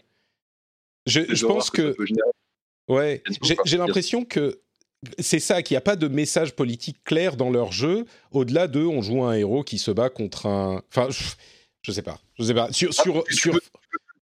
en voir parce que toi, ça, ça c'est comme dire oui, mais un film comme Rambo, c'est pas politique. Bah, si, parce que si tu le remets dans, le contexte de l'époque, oui. Euh, si un, un, film comme Rambo, c'est petit. C'est pas parce que tu vois un gros Steve, un, gros Stallone hyper musclé euh, qui massacre euh, à la sulfateuse plein de gens pendant une heure et demie que c'est juste un loisir débilisant et dans lequel il y a, duquel il n'y a pas grand chose à tirer. Non, c'est c'est un très bon exemple Rambo parce que justement la partie qui est qui en fait qui a commencé après Rambo 2 qui était le mec qui qui tue tout le monde à la sulfateuse c'était pas du tout le propos mm. de Rambo 1 qui était extrêmement politique justement Rambo 1 c'était le mm. traitement des vétérans au, au, sortir de la guerre du Vietnam qui était un vrai problème de société. Et là, c'était clairement un jeu politique, enfin un, un film politique. Je suis pas du tout en train de dire qu'il faut pas faire de jeu politique ou il n'y a pas de jeu politique. Il y en a plein. Et peut-être qu'Ubisoft pourrait, peut-être qu'il devrait faire des jeux à message politique. Là, il y a des contextes politiques parce que il y a des, des, des, mais c'est de la tapisserie, tu vois. J'ai pas l'impression. Enfin bref, on en a déjà peut-être trop longuement parlé, mais ah. et, n'hésitez pas. Ouais, vas-y, vas-y un jeu comme Assassin's Creed euh, qui euh, aborde, plein de sujets, mais as la, ligne de, enfin, le, message de fond, c'est vraiment le, le libre arbitre et euh, les enfin, le, pouvoir des influences. Enfin, c'est pas un gros message politique, mais mine de rien, c'est ça aborde mm. ce genre de, de, de sujet d'une manière parfois c'est plutôt plutôt bien fait. En plus de ça, tu vois, bon, c'est pas mm. on, on, est encore sur du, du, divertissement grand public, donc voilà, mais ça reste quand même, toi, assez intéressant dans le, dans le, dans le traitement. Mais c'est. Euh, je pense qu'il y, y, a des sujets sur lesquels, pour un gros éditeur, c'est difficile de se, de se lancer. Toi, typiquement, Far Cry 5, honnêtement, alors j'ai pas joué au jeu, donc du coup, je sais pas exactement à quoi il ressemble. Mais Far Cry 5, lorsqu'il l'avait présenté, j'avais trouvé ça assez. Euh, assez burné parce que tu sais pas trop comment ça peut être pris par une partie du public américain qui, mine de rien, compose une grande partie du public de ce type de jeu-là, quoi. Tu sais quoi? Je, je ravise un petit peu ma position en t'entendant. C'est vrai que Far Cry 5, pour le coup, il y avait effectivement une question plus clairement euh, politique, et peut-être que ça sera le cas du 6. Je, me suis, en fait, dans notre discussion on était en train de dire euh, finalement c'est pas politique, je suis en train de, de me changer d'avis moi-même. En tout cas, pour le 5, c'est vrai que politiquement, c'était peut-être un petit peu compliqué de pointer du doigt une certaine partie du spectre politique américain, même si c'était dans ces, des, exagérations euh, extrêmes c'était effectivement les pointer du doigt et je peux comprendre que du coup on leur dise ah, attendez une seconde euh, si c'est quand même quelque il y a quelque chose de politique dans votre euh, message. Peut-être que le 6 ça sera ça aussi. Mais en même temps je comprends aussi cette idée que bah, ils, sont, ils veulent faire un jeu et pas prendre position trop fort non plus. Enfin bref, du, du coup, je sais plus quoi penser. Il y, a des gens que tu veux pas, il y a des gens que tu veux pas froisser, quoi. C'est quand, quand des Parce que, effectivement, le, jeu vidéo, c'est un art, il y a un travail de création, machin, etc. Mm. Et ça, je, l'entends bien, mais il faut imaginer aussi que euh, un éditeur, au-delà du de prix que ça brasse, c'est aussi des gens qui sont employés, quoi. Et euh, ben, si un jeu se plante, ça peut avoir des conséquences qui sont pas cool sur, euh, sur, sur tout un tas de, un, un, tas de personnes. Il y a des enjeux financiers sur euh, des, jeux comme ça qui sont, qui sont, qui sont, qui, sont hyper lourds. Donc, au bout d'un moment, demander aux gros éditeurs de prendre des risques, c'est sympa, mais il faut aussi penser à tous les travailleurs qui potentiellement pourraient être impactés négativement par ce genre de, ce genre de, prise de risque. C'est toujours compliqué, mais bon, ça, je veux dire, c'est c'est la, conversation et l'éternelle conversation avec l'art quoi est-ce que tu vois des grosses mm. productions hollywoodiennes aussi elles se permettre de euh, susciter ce genre de polémique quand tu sais que derrière bah, ça peut impacter tout un tas de gens qui travaillent euh, là-dedans. Enfin bah, je crois que forcément à partir d'un certain d'une certaine taille euh, tu veux essayer de froisser personne. C'est c'est mécanique quand tu mets tellement d'argent dans ta production tu veux pas te mettre en danger parce que ça a des conséquences importantes financièrement et à la bourse et pour tes employés mais euh, je, veux juste faire une remarque par rapport à ce que dit Johan dans la chatroom. Euh, le coup de on voulait juste raconter un truc dans ce contexte, c'est la défense de Six Days in Fallujah. Je suis pas d'accord. Six Days in Fallujah, ce qu'ils vont visiblement essayer de faire, c'est au contraire très politique, ils essayent de montrer la réalité de la guerre. Alors, je sais pas ce que ça donnera, hein, mais ce qu'ils disent, c'est qu'ils essayent de montrer la réalité de la guerre au-delà, justement, de jeux comme Call of Duty ou Far Cry ou ce genre de trucs où c'est très arcadisé et euh, presque désensibilisé. Visiblement, ce qu'ils ont l'air de dire dans, pour Six Days in Fallujah, c'est on vous montrer ce que c'est vraiment. Et ça, c'est une démarche politique, je trouve. Donc, je trouve pas que ça, ça colle pour Six Days. Pardon, Loïc, tu voulais ajouter quelque chose Non, je disais juste pour, Call of Duty, ça dépend, parce qu'il y, y, a des Call of Duty qui, moi, je veux pas dire que ça m'a choqué, mais j'étais le genre, ah ouais, ils ont, ils ont montré ça, ah ouais, ils l'ont fait comme ça. Hmm. Euh, où ça m'a. C'est presque. Où tu dis, ouais. Autant j'aime beaucoup Call of Duty, je trouve que c'est un, très bon jeu. Autant à chaque fois qu'ils font des trucs comme ça sur Call of Duty, j'ai l'impression que c'est pour justement faire parler et que c'est comment faire aussi choquant que possible. Pour, hmm. euh, Ouais, ouais. Mais bon. Ouais, ça, ça, ça, dépend, ça, dépend, ça dépendra des jeux, ça dépendra des séquences dont on, dont on parle, mais euh, il y en a effectivement où j'ai ressenti la même chose que toi. Il y a des mm. fois où, euh, non, pour le coup, je me suis dit, putain, c'est euh, c'est bien mm. fait. C'est con, hein, mais tu vois, je me rappelle de la première fois, c'est le, le, dernier Call of Duty, c'était le Black Ops 4, je crois, que j'ai dû voir quand j'étais chez, chez JVcom. Je me rappelle mm. plus.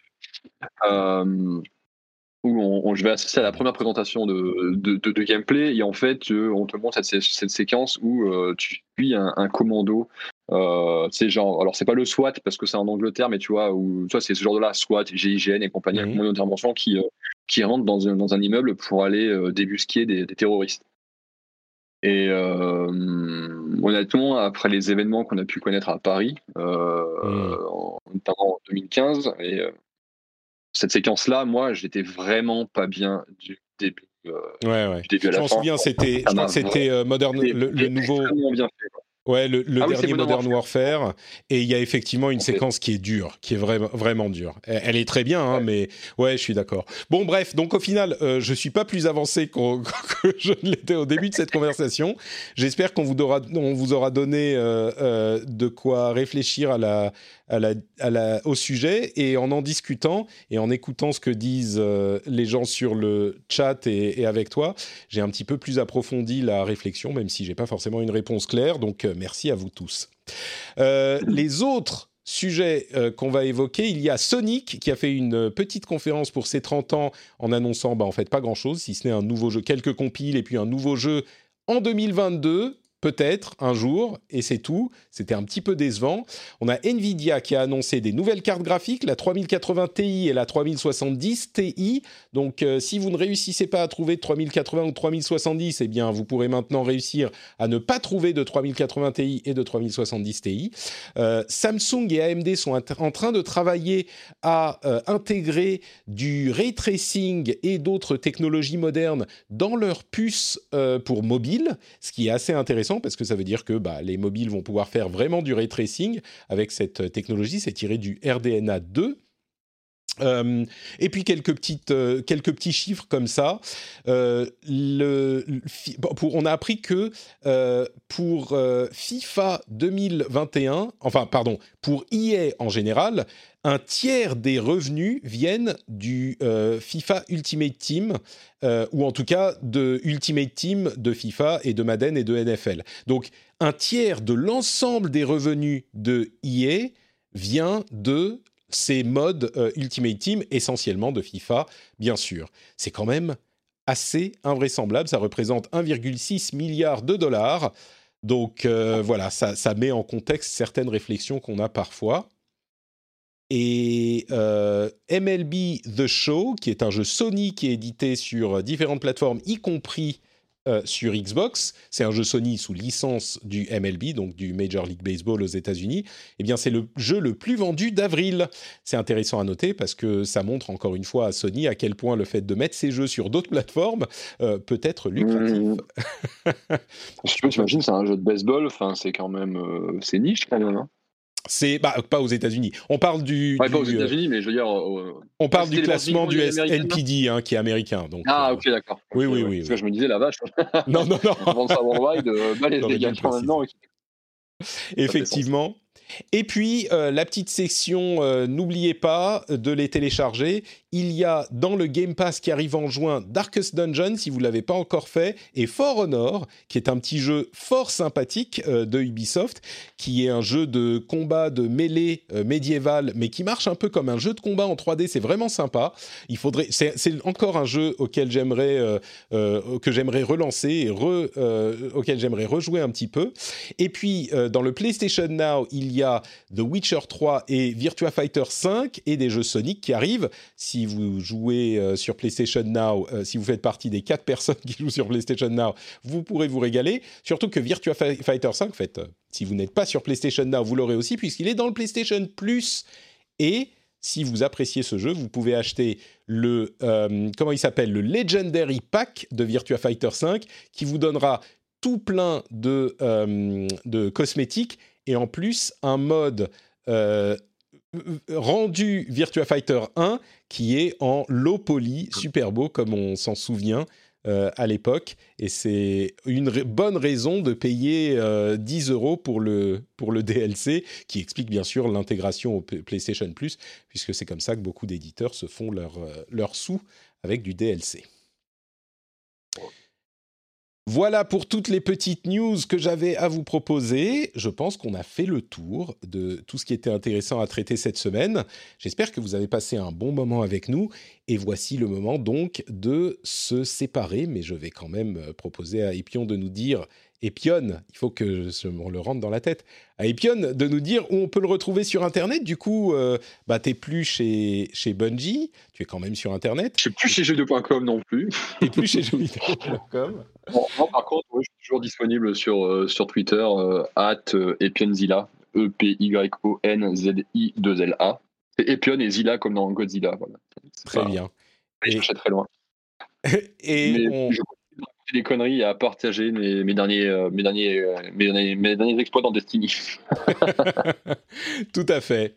Euh, bah écoute, merci beaucoup. Le lien sera évidemment dans les notes de l'émission, comme toujours. Donc, merci d'avoir été avec nous. Pour ma part, bah, on va se quitter là, sauf si vous êtes patriote et que vous avez accès à l'after show qu'on va enregistrer juste maintenant. Je me demandais j'ai vu quelques trailers de jeux japonais qui m'ont poussé à des réflexions sur l'inventivité des jeux japonais en ce moment. Et je pense qu'il y aurait une petite discussion sympathique à avoir avec les patriotes, euh, si vous êtes partant. Moi, j'ai l'impression qu'il y a un petit ralentissement. Donc, on va presque comme dans les années, euh, dans, dans, la fin des années 2000, euh, enfin dans les années 2000, et ils ont mis 10 ans à s'en sortir. On n'est peut-être pas à ce niveau-là, mais on va peut-être en discuter un petit peu ou d'autres sujets si, si vous voulez. Donc si vous êtes, euh, si vous avez l'after show, vous aurez droit à cette discussion. Sinon, vous pouvez me retrouver sur Twitter, YouTube, non pas YouTube en ce moment pas trop, mais Twitter, Instagram, Facebook et tous les autres réseaux. Je suis Note Patrick partout. Vous pouvez aussi aller sur notepatrick.com pour avoir les liens vers tout ce que je fais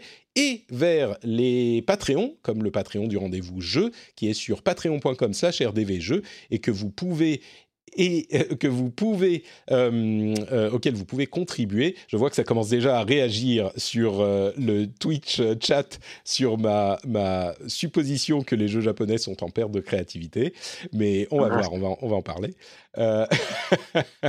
et donc, vous pouvez contribuer sur patreon.com/rdvjeux. Le lien est dans les notes de l'émission. Je vous remercie beaucoup de nous avoir écoutés et dans une semaine, bah, c'est le pré-E3 qui commence vraiment pour de vrai. Donc, on va se retrouver avec euh, des discussions super intéressantes. Donc, les deux, trois prochaines semaines, ça va être hyper actif. J'ai déjà hâte de vous y retrouver, que ce soit en podcast ou sur Twitch ou, bah, je sais pas, ailleurs, sur Twitter, euh, dans la rue, si on se rencontre. Dites-moi bonjour. Je vous fais des bises et on se donne rendez-vous la semaine prochaine. Ciao.